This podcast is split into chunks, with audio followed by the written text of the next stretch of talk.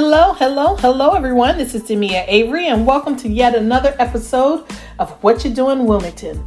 This podcast is designed to shed light on the positive people, places, and things here in the beautiful city of Wilmington, North Carolina. Now, you can catch a different episode each week, and my intent is to help encourage and motivate others to do what they love, as well as recognize those who give of themselves every day to everyone. No matter how big or how small, I see you, we see you, and it's good to be seen. All right, guys, so today's episode is entitled Everyone Has a Story. Everyone has a story. So I don't know about y'all, but the older that I get, of course, the more people that you meet, and then you hear the different things that has gone on in their their past lives and stuff like that. Everyone has a different story, that's for sure. And no one story is completely like the other. I mean, we have some similarities, which is great because that that allows us to exchange, you know, different uh, life adventures. I like to call them life journeys. But I always say, no one knows what it's like to be you. Someone told me that one time and it just stuck with me.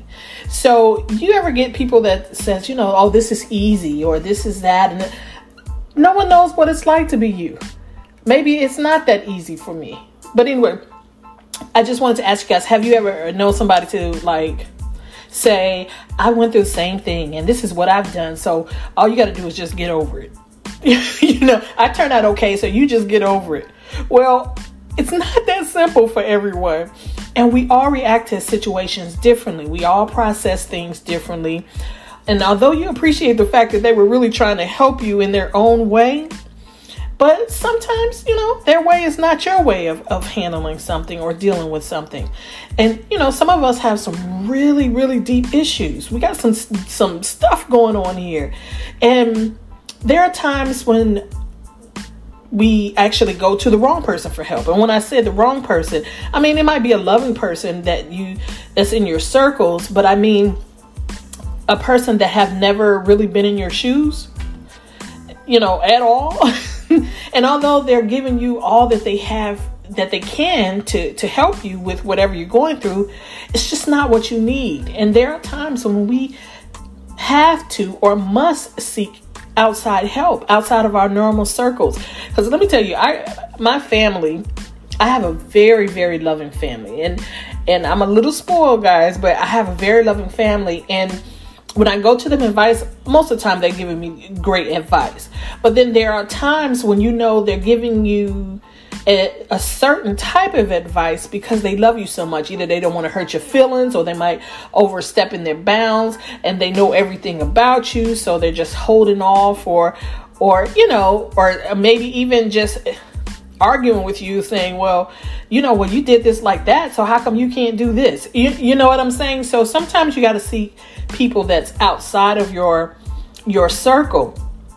And I don't know why, um, we find that very hard. I know in in the the black community, um, we do find that very hard because of um, we we we say you know we take it to Jesus, and yes, we take it to Jesus, absolutely. But we um, it's also good to seek outside help as well. Not that they're taking over Jesus's role, but it's it's just another form of of getting help. Maybe hey, maybe Jesus talked to them to give you the message. I don't know, but I don't want to get into the religious thing. I'm just saying I don't know why it's so embarrassing for us. It's either embarrassment or shame or pride or whatever the case. But listen guys, if you feel like you're in that dark place, and I've been there and you know in your heart that you need help, you've at your at your wits end, regardless to what it is. Please reach out to someone. Someone. If I can't help you, if you come to me and I can't help you, I, am doggone sure going to point you in the right direction. If because if you're coming to me, that means you absolutely need somebody to talk to. So I'm going to point you in the right direction. And and speaking of the right directions, I have a little bit of a different episode today. Um, as you know, Whatchu' Doin' Wilmington talks about all the people, positive people, places, and things here. Um, but a lot of my talks have been to entrepreneurs and And um, well, actually, most of it has been that uh, we talked about a few restaurants or places that you can go. But I wanted to make sure that I include such people and places like my next guest. I so so so enjoyed talking with her. And listen, we're going to talk about uh, uh, um, well, let me just introduce her. Her name is Pastor Meg McBride Stuart of Hope Recovery, and she is just phenomenal. She is an actress too. She she needs to get out there on that stage. That's what I wanted to say. I had to make sure I put that in there. But I can't wait for you all to to to meet her, to hear about her journey and how she now helps countless people in the community with their addictions as well as mental health. So, after the break, check it out. Be right back, y'all. Are you ready to join the billion dollar podcasting industry? If so, Blake's Booth Podcasting Studio is ready for you. Whether you're just starting out and have no equipment, or you are a seasoned pro but need help with production, Blake's Booth Podcasting Studio has everything you need. Conveniently located in Middletown, Delaware, Blake's state of the art production facilities make producing your first or 100th podcast a breeze. No matter what kind of project you have in mind, the professionals at Blake's Booth Podcasting Studio can help with your production or give you the tools to produce it on your own. At the heart of Blake's Booth Podcasting Studio is award winning blogger, vlogger, and CEO Antoinette Blake, and her goal is simple to help one more entrepreneur be successful. So stop making excuses and start making your podcast, audiobook, e course, and other online dreams come true. Call Blake's Booth Podcasting Studio now. 302 261 3530. That's 302 261 3530.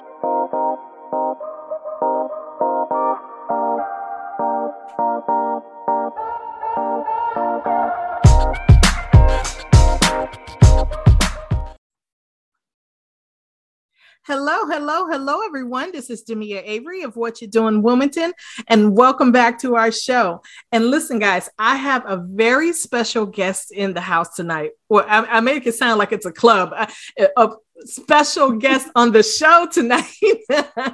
I'm so elated, elated to have her on the show. It's an honor and a pleasure to have her here. Please welcome a very beautiful soul, Pastor Meg Stuart McBride. Welcome to the show.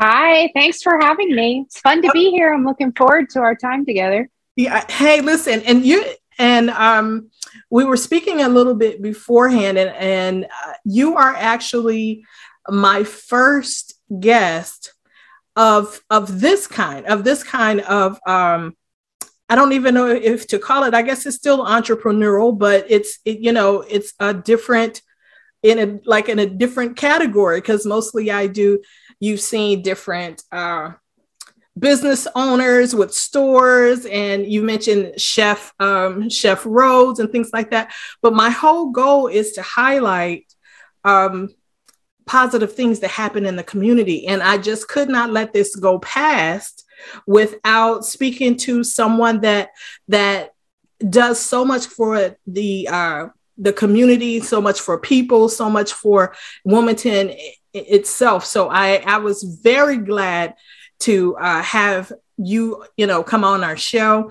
And I have to give a special shout out to Sean Dixon, um, who is actually he's a he's actually a new friend of mine. I guess we've been knowing each other now for maybe a year, a year or so. And then he stated to me, he said, "You must interview this lady and he says she's so amazing and he thinks the world of you.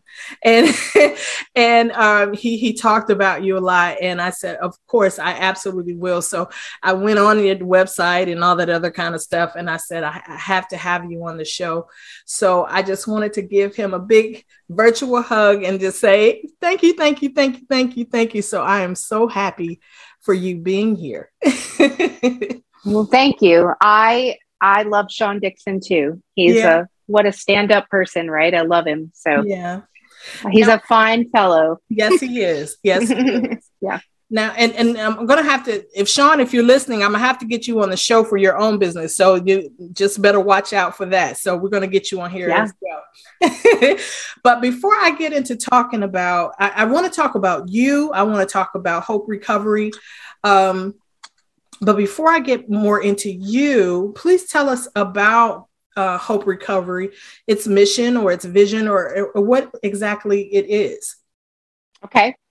So, Hope Recovery Faith Community is a brand new church plant or a new church start here in Wilmington. We are affiliated with the United Methodist Church. Mm-hmm. And so I kind of am an entrepreneur. I'm a church entrepreneur, right? I'm I'm creating and building a brand new community that is sacred, mm-hmm. that specifically focuses on persons with the lived experience of recovery. Mm. And that includes people that have been attending to and are been exposed to 12 step recovery. Okay. But one of the things that's kind of happened in our ongoing life together is that we've started to say everyone is recovering from something. Right. And so I have people that have joined me. I have a woman that is recovering from a lifelong debilitating illness. And so her recovery is about about her health. Okay. I have people come that feel like they're in recovery from grief. Um, I have people that have joined me that feel like they're always working on boundaries. And so they're kind of recovering from people pleasing and and living into the healing space of boundary setting. And so what i've created is an evening where recovering people come together mm-hmm. for a time of connection community uh, sharing. So it's not like regular church where you sit and someone delivers information to you or you know we actually have an interactive time where we we discuss and we share and we share ideas. And then we also have some very sacred moments too where we might have um, eucharist together and we sing and things like that. We pray together. Okay. But then also I have I've acquired a building, so I was given a, a building space to use in Devon Park, um, which is kind of in the center of town near the mall. Okay. I also we also host recovery meetings throughout the week. Okay. And so Hope Recovery Faith Community is not just about one single service that happens, you know, for 2 hours during the week.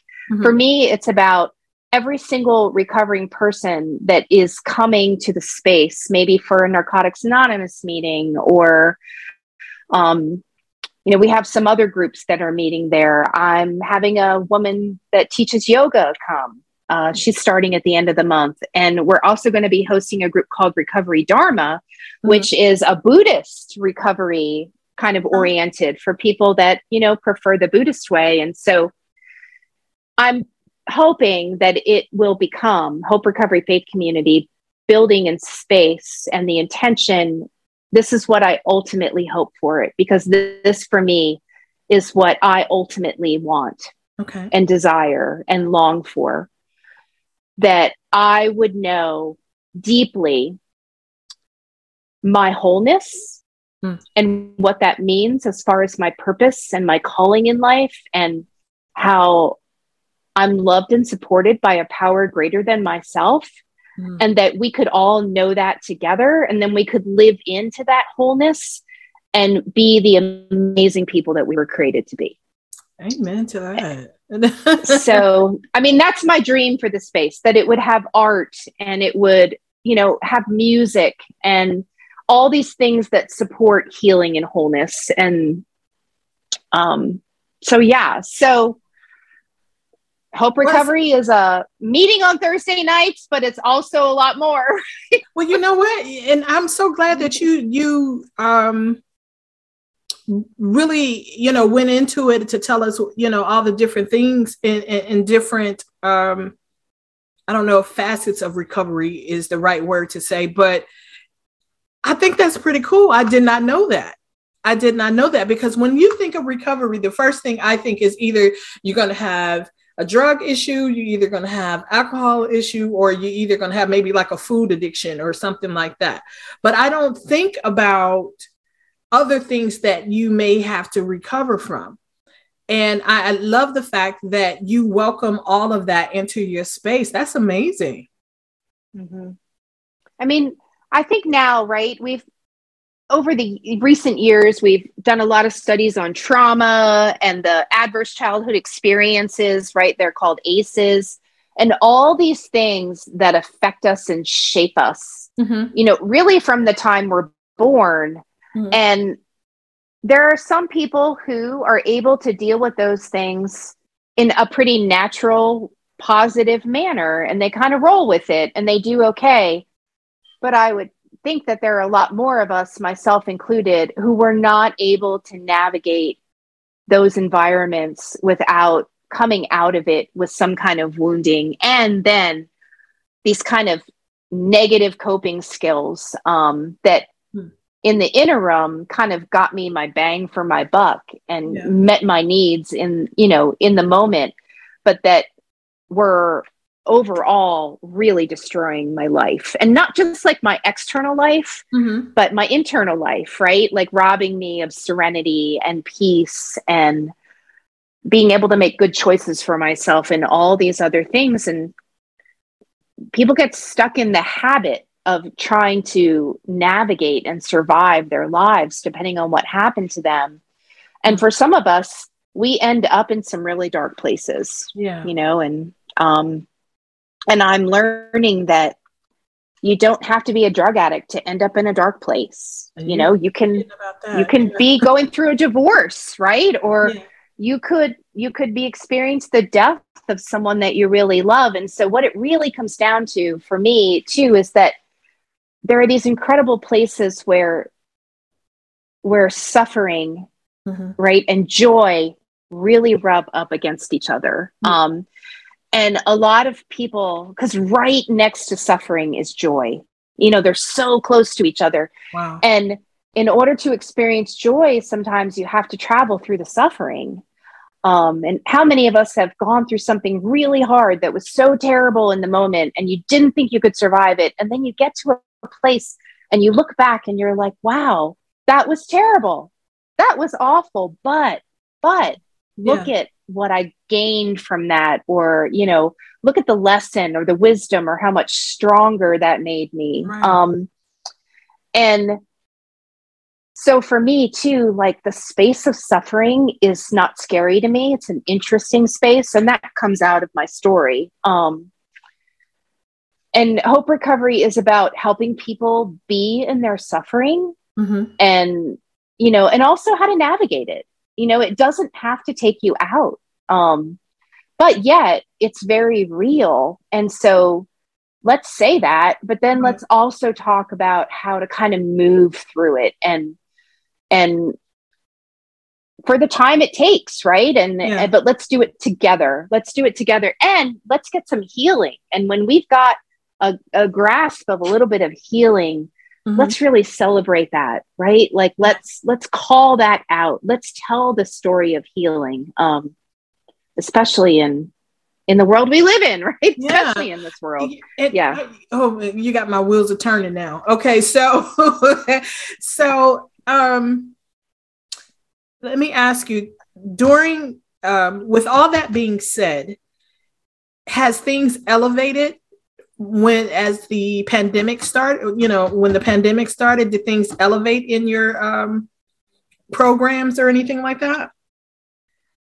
So, you mean in the recovery programs in general? Yeah, yeah. So, when the pandemic started, there were a lot of churches and spaces, of course, that shut down. Um, particularly, the United Methodist Church was not permitted to gather in person at all. Mm-hmm. Everything shifted online, right? A lot of things, all our business, all our church, all our dealings with each other. And there were recovery meetings that were not allowed to access space. Okay. And so at the time of the beginning of the pandemic, I was volunteering at a space that hosted homeless hospital patients for a time of rest and recuperation mm-hmm. after they were discharged from the hospital rather than sending them right back to the streets. Mm-hmm. And it was right down the street from where a fairly large Narcotics Anonymous meeting met every morning. Okay. And a person asked me, Can we use your backyard to meet for NA? Wow. And so that that unofficial NA meeting started to be known as Fire Pit and they would make a fire every morning and they met at the same time, right? And so NA found a way to continue to meet because for some of us in recovery, Zoom does not equate to face to face fellowship. Yeah. Yeah. And for some of us, it's essential. And so it became really, I think, for some people, a matter of life or death that I had to still make these personal connections in my recovery or else I wouldn't survive. Um, and I'm so grateful that that space was available. Um, and I made a lot of friends there, right? I made a, yeah. I met a lot of new people. Um, and once that ended, you know, and spaces started to open back up again, mm-hmm. um, you know, slowly recovery meetings have returned and they're mm-hmm. kind of back up to normal now. Um, and so it's a hard call, right? It was a hard call for some people. Like, do I want to be safe from COVID or do I need to recover? And for some people, the need to recover was greater. Yeah, and I, I, I feel so. Yeah. Um, I'm sorry, I didn't mean to interrupt you. No, no, no. Go. Yeah, I, I truly feel. Um, I guess I I true I don't know the word for it. I mean, we think of all the things that the pandemic has affected, and you know the things that the news shows us and the, the, the things like we know that it, it uh, affects the schools and we know it affects people's medications and we know you know things like that. But i never i feel ignorant in the fact that i never took the time to realize that something like that could be a matter of of life and death for someone you know? Mm-hmm. wow Wow. And here's the truth about addiction pandemic or no pandemic, yeah. an addict or an alcoholic is going to use or drink. Like, right. Right. you know, it doesn't matter if you've had the best day of your life or the mm. worst day of your life, right. you're going to drink or use. You know? So, but you know what what is always been held for so many years is this idea that if i need the rooms of recovery you know the rooms of recovery are a place to go Hmm. You you physically go there with your body and you sit in a circle or you know with other recovering people. Mm-hmm. Um, and while I had many great you know relationships built on zoom during the pandemic that i still meet and gather on zoom with those people and i feel very close to those people mm-hmm. i think that body to body in recovery. Um, because here's why because the body, the body is so important, right? We, we bring our minds to tasks, right? Mostly, a lot of us, me, I like um everything intellectual through my brain 1st mm-hmm. and where I think I've found in my own personal recovery, because I'm a recovering person, mm-hmm. the place that I always do the least work in is in my body. Um, hmm. And that again comes from being formed in environments where maybe you didn't have that kind of freedom. Like, for example, in my family, you were told how to feel. And hmm. it had to be a positive feeling, right? Like, there was only limited people, actually, one person in my household that I grew up in that was allowed to express anger. Any other expression of anger was was punished or wrong or not welcome. And so you learn then how to manipulate your body mm-hmm. and your emotions, right? Your emotional body um, to be pleasing or to stay safe or uh, to mask or yeah. you know to hide or whatever and the act of bringing your body to an AA meeting or an NA meeting or any other kind of 12 step meeting, it's such an important part of surrendering to the mm. process that you need help and you're bringing your full self to that room, right? Like, I'm curious I, I, haven't heard anyone tell me the story, but how many people sat in an AA meeting on Zoom with a drink on their desk? you know, out of camera's view. You know, like right, I mean, right. We had people not wearing pants and right. meetings and all this. You know, like I'm sure it happened countless uh, times. Like, yeah. Um, that's so. There's a real different accountability when you have someone right in front of you and you can look in their eyes you can watch them you know you can yeah. you can kind of observe Um, wow. And so, yeah, I mean, I prefer face to face over everything, right? Um, yeah. And plus, I crave connection with people, you know, and I would argue that we're also that are, are sensitive to each other. And so I want to be in the atmosphere where I can really connect and pick up with other people. Um, and my guess is for a lot of recovering people, the absence of that made for some mm-hmm. staying sober, clean, very, very hard. Well, just just to to make a, a little funny on on the virtual conversation with with the drink and the table. You don't need you don't even have to be an addict for that because I don't know how many times somebody said, "Are you eating that cake?" and I'm like, "Uh, uh-uh. uh you can't." right. No, right. shrooms. No, I'm not eating anything. Have it sitting right in my face.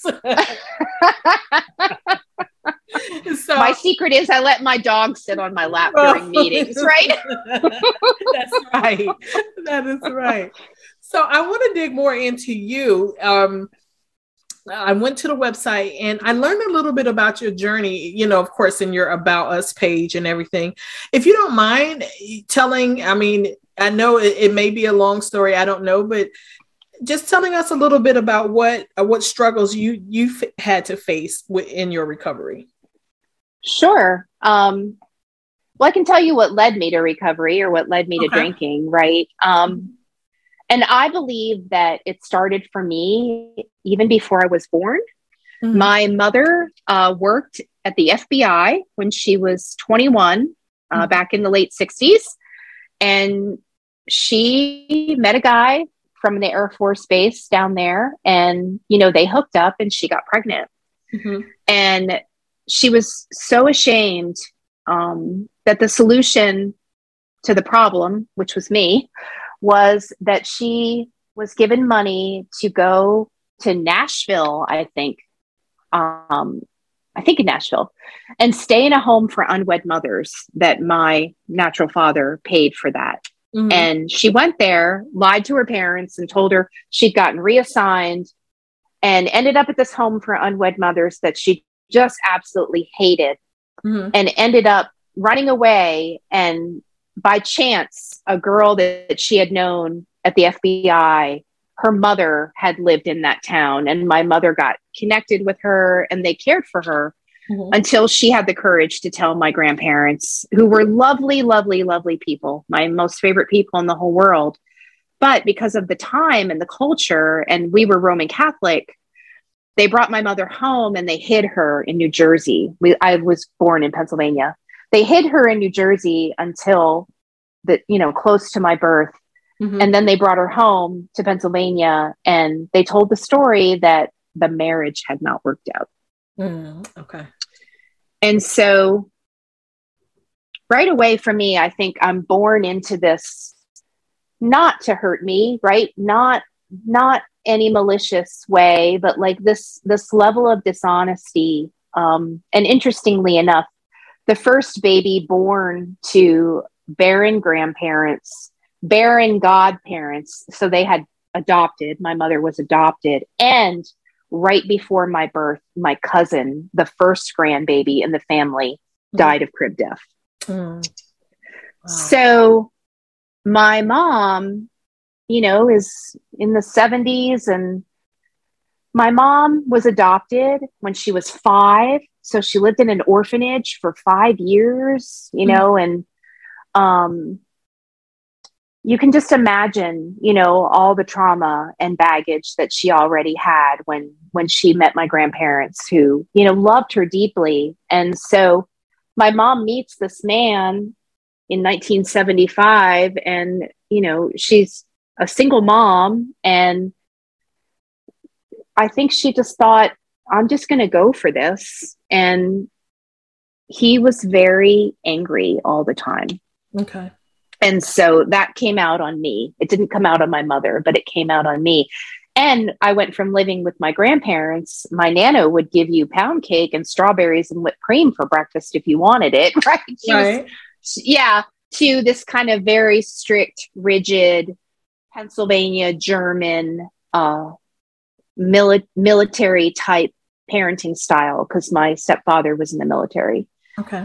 And um, I spent most of my childhood in fear. When I was in third grade, we moved to South Carolina, Mhm. and it was just culture shock for me to be in the South. Um, and then we eventually moved back to Pennsylvania. Mhm. And so my coping skill became uh, funny. Everything is funny, Mhm. and everything is everything is fine. okay. I'm fine. It's all fine. And when I discovered alcohol at 16, it opened up my world because all of a sudden I felt like I could kind of let go of these strict boundaries that I had to keep in place to be safe in my household. Right. Alcohol actually like It elevated me. Mhm. Yes, I was like, oh, maybe I am pretty. Maybe I can talk to that boy. Maybe I'm funnier. You know, it really kind of released me from this bondage. Um, and my drinking, you know, drinking when you're 16 and you're not supposed to be doing it, and there's a bunch of boys around, it's fun, Yeah. you know, and um, It's the That excitement. continued- yeah, thing. it's fun. And, you know, you're flirting and you're having a good time. And I got to college. I, I went away to school. I went to Temple University, which was about 90 minutes, just far enough away from my parents that they couldn't keep track of me. And cell phones or beepers hadn't been invented yet. Right. So I'm Ah. in Philadelphia, you know, and like, um, I know the area very well. I'm from Wilmington, Delaware. Yeah. So we had subway passes. We were Mhm. going all over to South Street. And I was much more interested in boys and beer than I was in my grades. And I ended up getting pregnant. Okay. And so 19 years old, I mean, 18 actually, I'm pregnant. And my grandmother, um, my strict grandmother says, You've made a mistake and you need to make it right. You're Mhm. going to get married. You're going to live with, you know, you're going to have this baby and blah, blah, blah, blah, blah. And man, I didn't want to do any of that stuff. I, I didn't, you know, I was Yeah. so like hopeless. Oh my gosh. And I'm getting ready to walk down the aisle in my wedding dress that my mother has sewed for me, right? And she says to me, as I'm ready to take the step into the church, Mhm. are you sure, Meg, this is what you want to do? And, you know, it just felt like everything felt like a trap, you know, Yeah. and I get married and I knew that my husband had hemophilia. So my husband was a hemophiliac. And I knew that in college and I learned about hemophilia. Mhm. Never, ever did I equate hemophilia to HIV AIDS. I just, you just don't know what you don't know. I just didn't know. Like, I'm not reading Right. up on this stuff. And um, when we were in our early 20s, my husband started to get all these different kinds of illnesses and that a 24, 23 year old man shouldn't have. And we got sent to the doctor and a specialist, and he was like, Oh, hemophilia, we're testing for your AIDS. And I was like, What? Wow. What? Like, Yeah. and so we got tested that day, and we got tested that day. And my husband was positive, and I was negative. oh my. I cannot explain how that is. I mean, we'd had unprotected sex 4,000 times. You know, we'd been together and Yeah. we'd had two children by then. So we had two sons by then. And um, wow. that started a long road of sickness. Um, me as a caretaker, my husband, 25, 26, 27, 28. I mean, in the hospital, countless, countless, countless times. And hemophilia alone is enough. It's Yeah. more than enough. It's a horrendous disease. It's so painful and debilitating. But to have all these complications of HIV AIDS on top of it, and um, in the early 90s, when he was hospitalized, there were nurses that refused to treat him. really? I mean, AIDS, AIDS was still scary, Yeah. right? Like it just still had all these like, you know, stigmas around it. And um when I was 28, I just couldn't do it anymore. And I I left that marriage. I walked away.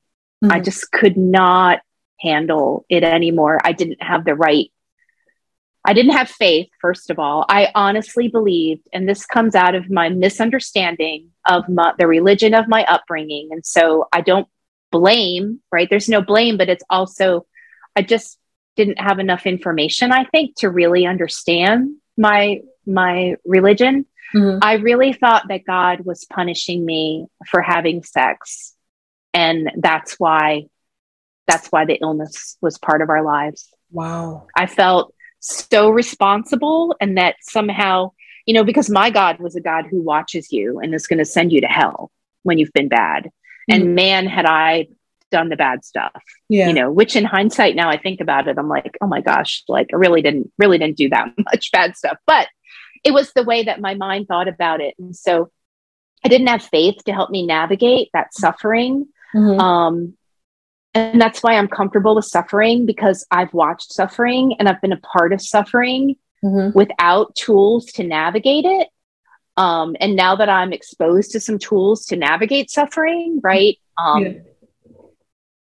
It's a space that I find myself quite comfortable in, and that's not I'm not welcoming suffering, but I I feel I'm able to uh, be present to suffering. And so when I left my husband, um, my alcoholism because by up to that point it had been like I got drunk at every wedding we went to and I would pass out on the way home in the car and you know we'd have a New Year's Eve party at home and you know I just always took it too far but at 28 and a single parent uh, with some great grandparents that wanted to just watch the grandkids all the time I just partied hard and was it over the next five years guilt because of that because you left did you have any of that kind of feeling? No? Yeah, but it was way more freedom. Like, oh my gosh, I finally gotcha. don't have this crap in my life anymore. It was capturing that same feeling at 16. At 16 like, right. I'm alive now. I can do what I want. Nobody's holding me back. Yeah. And I went for it. Like, I just, and so I had a job at the time. I was a mail carrier at the time. Um, I had a job that allowed me to party like that. I made good money. You didn't have to show up to mail carry and even be sober. You could be a little little buzz, right? um, it's an easy job. You know, you're not dealing with anybody during the day. You're outside on your own. All you got to do is get to the last house on that route, and you've done your work. You know, and so, um, you know, I just I just racked up credit cards and went on vacations and um I pursued this man. Oh gosh, I just wanted to have this man in my life so, so desperately. Mm-hmm. And when I finally thought I had him, he came to me and said one night, You know, I met a girl and I, I think I want to marry oh, her. Okay. And it had been five years of my life, like yeah. trying to get this man. And that night, I went into the bathroom of my apartment and mm-hmm. I sat on the toilet and I took the phone book and I opened it up to the blue pages. Uh-huh. Right. That's that was your that was your information section. Right. And I called a 12 step group and I have no idea why I knew that I should do that. Um, and by chance, a woman answered the phone and I was at my first 12 step meeting. That was a Saturday night, that, yeah. that Monday night, I went to my first meeting. So um, maybe you knew, it, obviously you knew, oh, this is getting ready to get bad.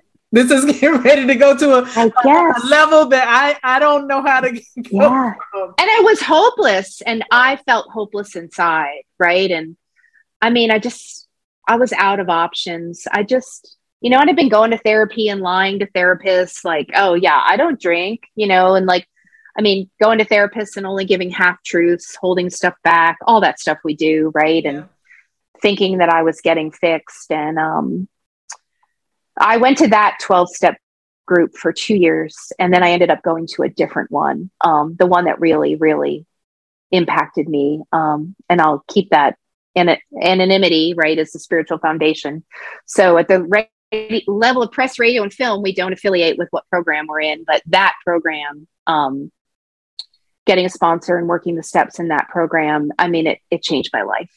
Wow. It and I had to have a, the biggest bottom of my life before really submitting to that problem, you know, that program. So I'd gone out and tried to control my uh, my habits, mm-hmm. and um, ended up in a situation on vacation where I just crossed every single personal line I'd ever set for myself. Mm. I mean, I just put myself in an unsafe position. And my sister had come on that trip.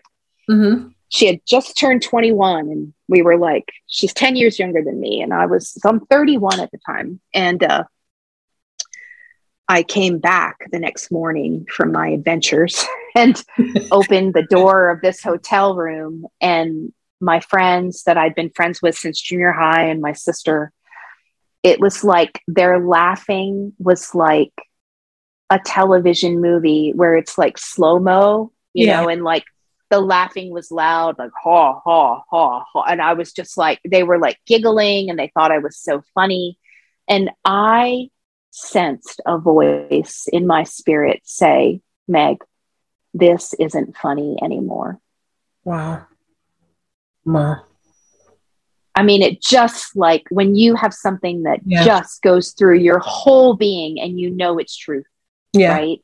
Yeah. And I went back to that recovery meeting, and this woman had been keeping an eye on me for quite a while. And she just walked right up to me. She, I, she could tell and she was like, Are you ready? And I was like, I'm ready. I'll do whatever you tell me to do. And that was I'll do whatever. That was God. That was it. That was God. That, that was that was God's grace, was right? God. Yeah. yeah. Absolutely and it was. she took me through the 12 steps. Mm-hmm. I mean, it was hard but incredible work. It was life changing work. It's the best work I've ever done in my whole life. Like better than any paper I ever wrote in college. You know, right. like I just devoted myself to the process of the 12 steps, fell in love with it, and have had passion for it for many, many, many years since. Well, well, well let me ask, let me ask you this. Uh, well, I, maybe I should just say this. I know several people who you know, really don't think. I mean, and I guess we all know several people that really might have those type of issues, but you know, they're in complete denial or they feel that um, they can f- fix their issues themselves. Uh, they have control over th- things themselves. How hard is it to, like, if someone comes to your church, um, how hard is it to I don't know if it convinced them. I don't know if that's the right word to use, but how you know how hard is it to to let them know that they they actually have an issue to get through that denial? Is is that a really yeah. a tough thing to do, or do you even so, do? Yeah, they have to. Well, so there's a process for that, right? That um, our founding fathers of recovery have gifted us with. And this is the great mystery of recovery Mm-hmm. When has somebody had enough of enough? Right. Mm-hmm. Um, and so those conclusions that I've had enough have to, you have to come to those through your own, your own admission. Right. Mm-hmm. And a lot of times what helps that to come is consequences. And so for some people that's jails institute and institutions right and mm-hmm. it can look very physical like i'm stuck in a cell therefore i cannot use substances you know and so for me it was very emotional like my physical world my mm-hmm. income my i bought you know my home ownership status all of that stuff that all looked fine i paid bills i made money for me it was a very emotional um, and people call it the bottom, right? Mm-hmm. And so my job is to help you position yourself to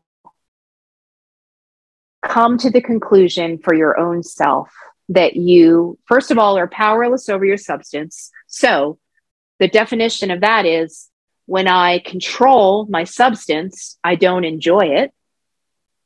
Mm. And when I enjoy my substance, I'm completely out of control.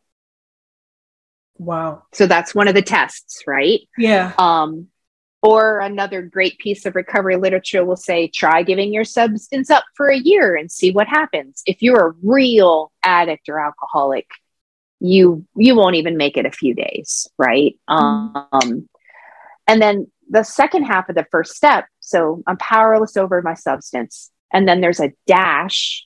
And the second half of the first step is my life is unmanageable. And I clearly knew my life was unmanageable. Yeah. I couldn't get the man I wanted. you know, I'm making money, but I've got credit cards out the wazoo. You know, like I like my kids a lot, but I really love when they go to the babysitter better. You know, like all of these oh. things. And I'm yeah. restless and I'm irritable and I'm not happy with my life. I don't feel okay. I feel like something's always missing. Why does everyone else have a life that I don't have? What am I doing wrong? Blah, blah, blah. I didn't understand. Um, I understood that clearly. I did not understand what it meant to be, you know, addicted to a certain substance. And I needed information about that right. in order to then come to the conclusion yeah, I think I qualify for that. Like, I think that is me. I think I'm powerless over that substance. Right. Um, and that was because someone had taken the time to give me the information. Mm-hmm. Then I had taken time to meditate on that right? So I let that kind of stew inside myself. I looked at my experiences like, hmm, you know, when I do this, then I get this, or this always happens. Right. Um, and then the information and the meditation, I think there's a point of mystery, right? Mm-hmm. Where God gives you revelation of the truth. Mm. And when you match that with willingness yeah. and open mindedness. And you actually have to like make a commitment to, you know, change your life around. Like, I'm going to get up and go to this early meeting, or, yeah. and you have accountability people helping you do that. And there's a sense of courageousness in that too. Like, I'm yeah. going to go to the first time I went to a meeting, I was scared out of my mind. I had to take a friend with me. That's how scared I was. Um,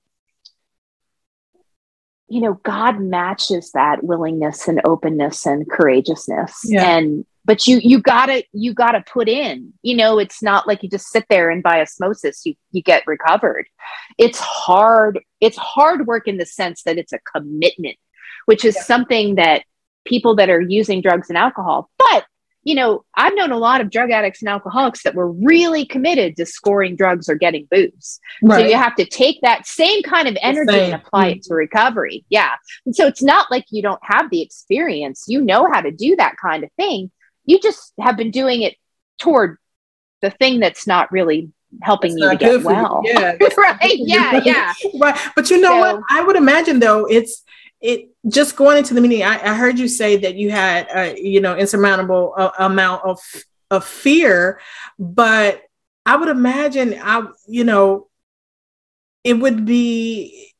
I can see it being shame, or you or you feel failure in that some kind of way that you weren't able to to to kick this thing yourself. Do you get a lot of people stating, you know, those type of feelings as well? Definitely part of it. Mm-hmm. See, when you get to your end of yourself, yeah, you've already tried everything. And so, yes, all those years, I'm still trying to figure out what's wrong with me, right? And I don't know. It's because the substance is ruining my life. Mm-hmm. Um, there is a deep sense of shame in that, and less than and i'm not a full person. And th- this is why this goes back to my story all the way at the beginning. Like no you are a full person. Even in your drug use and your drinking you're this amazing beautiful you know incredible person creature cre- god's created god's love right? Mm-hmm. um and it's just so masked and hidden and you know it's it's weighted underneath of junk and stuff and recovery is like finally getting your hand up out of the dirt of the grave and mm. like you have a speck of sunlight coming into your mm. and when, when, you get that you got you got to have it like you got to dig towards it like you want it you know when you get that little tiny taste that life can be different and I think, I mean, I feel like my job is just to bring light. And I'm not sure how everyone gets light the same way I get light, but be light, you know, invite into light, host light, um, talk about light. But then also, when people need to sit in their darkness, sit there too. Yeah. Wow. Well, let me ask you a, a personal question. What, what does that feel like? Like now that you help others, now that you help others in their recovery efforts, um, I don't know if you could pinpoint a, a specific time where you have you realize that you have helped someone change their life. You know it, what does that feel like for you knowing that you've done that for for other people? I mean humil- humility and gratitude is because our 12th step says right um having had a spiritual awakening as a result of these steps we tried to carry this message to others and practice these principles in all our affairs. And so when you come into recovery, you're being taught right from the beginning, like this is for you now. But when you get through the steps, guess what? You're going to help others. And so service, service, you know, service work, being of service to others becomes like part of our DNA in recovery. Got you. And you know, I had a season in recovery where I was sponsoring like over 20 women at one time. And I was something, right? Like, oh, yeah. like, because there's a culture in recovery, like there isn't any other, you know, yeah. any other community. Um, grow through that. And and the way that that actually the lesson that how that came was I had married a man in recovery and we were like a recovery superpower couple like we were just you know hot yeah. stuff and you know, we were sponsoring and we were speaking and we were, you know, and um, he had an affair. He relapsed and had an affair and he left. And I kind of was glad that he left because he had gotten to be um, kind of difficult to live with. Uh, but the mm-hmm. real pain of that divorce mm-hmm. was not that, I mean, it, not that he had had an affair and left, you know, mm-hmm. that he had chosen another woman it was my pride because I had so much identity wrapped up in what it meant to be a superpower couple in recovery. Yeah. And his actions destroyed that for me. And it took me a long time, almost a year, for God to really get into the marrow of my heart wow. and expose that truth to me. Yeah. And that when I say like that was the one of the most painful times in my life. I mean, I just I was so filled with anger and hurt and I had a revengeful spirit and you know, I felt rejected and all that layered on top of this hidden truth that it was really about my identity. Mm-hmm. And when God revealed that to me, um, again, in one of those moments where I was just you know, in in an environment and I was open and it popped and I was like, "Oh, wow." Like yeah. To look back on that now, that divorce was what got me to North Carolina. I mean, that divorce got me here, which is where I've now made my life and this is where Hope Recovery Church lives, right? Or Hope Recovery Faith Community. So, wow, like in his plan. Divorce. Uh-huh. Yeah. Uh-huh. That was his plan. yeah. So I'm not grateful for that. I mean, I'm not, but I am. Like, I have a gratitude for that season of life. And it was terrible yeah. emotionally, but the wisdom that came out of that season. Mm-hmm. I mean, and that's wisdom that you can only get by living through something yeah. that's difficult, right? You can't read that wisdom in a book. Right. You get that wisdom by having an experience that you have really gone through, like, and you've you've done the tears through it, right? Like you, yeah. and so yeah. Wow. Well, I'm, I'm going to ask you something, and it may be an odd question. I don't know. Um, so I know that Hope Recovery, and just correct me if I'm wrong, if Hope Recovery, it, it teaches a lot of the principles of, uh, you know, uh, it, it, goes into spirituality and, and, mm-hmm. and God, or, you know, however that you, you deal with that. But do you ever get people that come there that may not have a spiritual connection? You know what I mean? That, that, yes, maybe not even believe in, in, in God. How, how do you all deal with that? So, this is a great question. So, Hope Recovery Faith Community is United Methodist, so it's a Christian expression of, of a church environment, right? But this is why I love it because when I first um, got clean and sober, mm-hmm.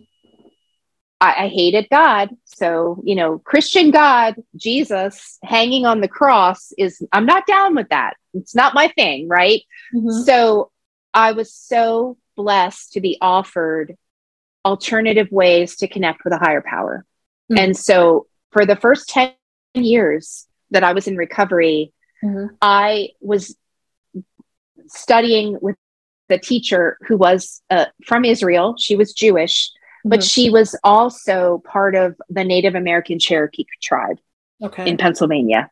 And so when you were with her, her name was Irit, you would get a little bit of, of Judaism and a little bit of Native American kind of blended together. And um, she invited me into her life and into her space mm-hmm. and into women's circles where I learned how to be vulnerable and speak my truth. Mm-hmm.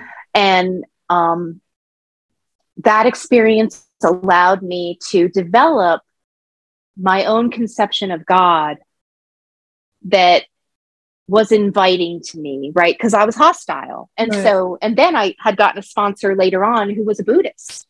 And so being with her then introduced me to some principles of Buddhism. Okay. And eventually, after that divorce, I would come back around to Christianity um, through a through a different door. You know, I I had an experience with a non-denominational church, which is very different from a Catholic church, and Right. Uh, being a the- theater kid in high school, when I went to the non denominational church and saw they had a stage yeah. with like real lights and like set design, I mean, God uses whatever. I was like, this is church. I'm coming here, right? Because yeah. it was like a, sh- it's kind of like a show, mm-hmm. um, but whatever works. And so I had to be marinated, right, to mm-hmm. come back.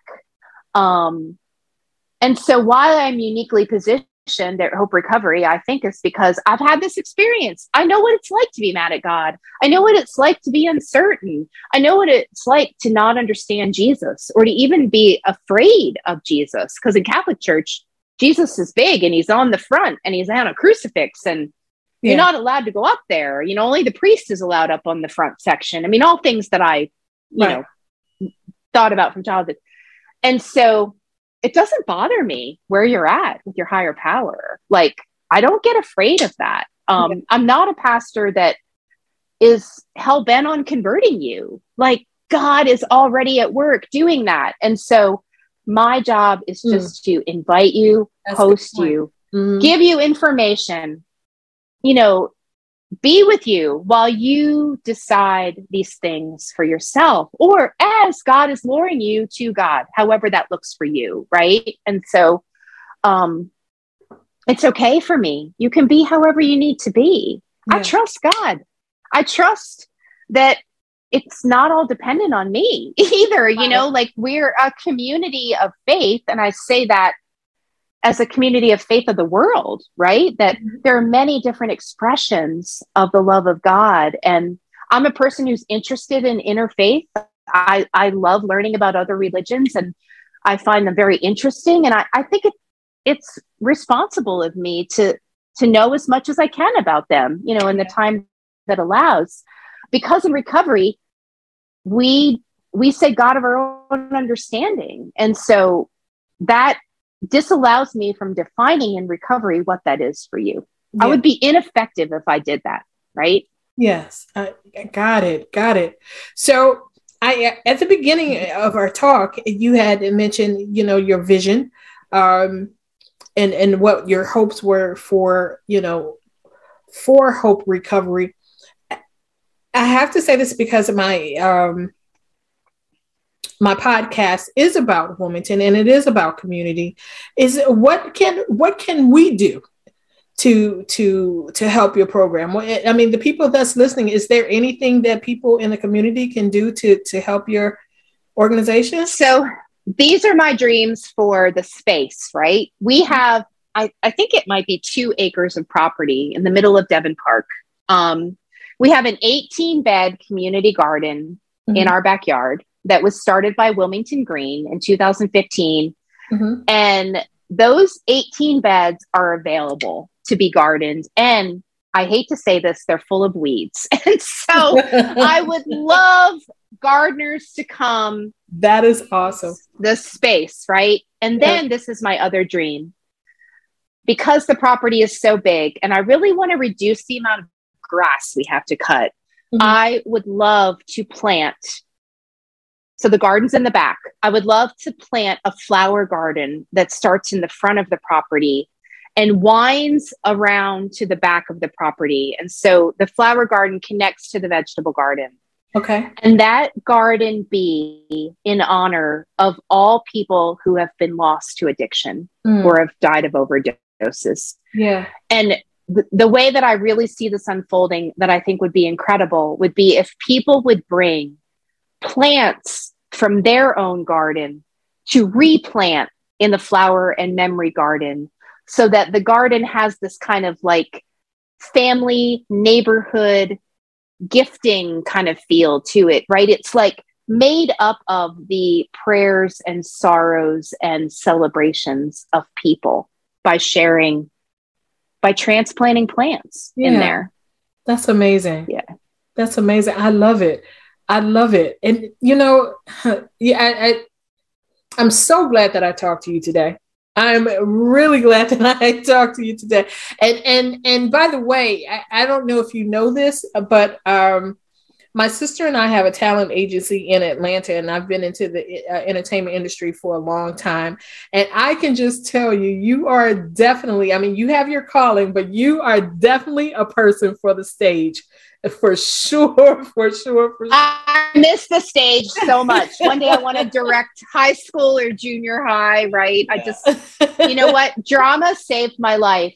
You know, if it had not been for drama, yeah, I probably would have gotten involved in behaviors and addictions that would have been much worse than the ones that I participated in. It really, really, it was a drug of sorts, but it was a positive drug, right? And it really did act as a saving grace for me. Yeah. And so I'll be forever grateful to drama and my drama coach, Mr. Chuck Jones. Just a hey. shout out there to Chuck. Hey, you saved her. You saved her. We're so happy. We're so happy. Anyways, I don't want to take up too much more of your time, but let everybody know how they can find you via your website or your social media. How can they get in touch with you? Yeah. So we're Hope Recovery ILM org. Mm-hmm. And that's how you'll also, no, wait. Yeah, I think that's right. and uh, we're also um, recovery faith community on Facebook. Okay, it, it uh, went out a little bit. Can you repeat the last bit a little bit? Yes, we are on Facebook. We're Hope, Hope Recovery Faith Community. Mm-hmm. And our website is www.hoperecoveryilm.org. Got it. Got it. Now, guys, anybody that's listening, I'm going to make sure that I put the links and everything down below um, in the in um, in the comment section and everything like that, so you can just you don't have to think about it. You can go directly to their link, and anyone that needs to get more information about it, please contact Pastor McBride. I'll get any information she allows me to have to pass on to you all. And again, I, I really, really, really want to uh, thank you for coming on the show, telling us more. And I, I, you're just a, you're just a joy. You're just a joy. This is a pleasure. Thank you. Yeah. it helps me to reaffirm my vision, right? The more I talk about it, it yeah. really helps me to reaffirm first of all that y- you're not crazy and you should be doing this right? But also like it just grows my passion to be in these kind of environments where i get to talk about about the work right? Yeah. so thank you. I'm really grateful. I am really grateful. You're uh, so so so welcome. So I'm going to let you go. But all right, guys, that's it for today's show. Remember, home is where the heart is, and my heart is in Wilmington. I'll talk with you all soon. And, Pastor, I'll get with you soon, okay? Thank you. I'd love to meet you in person. yes, we must do that. all right, I'll talk to you soon. Bye. Bye bye.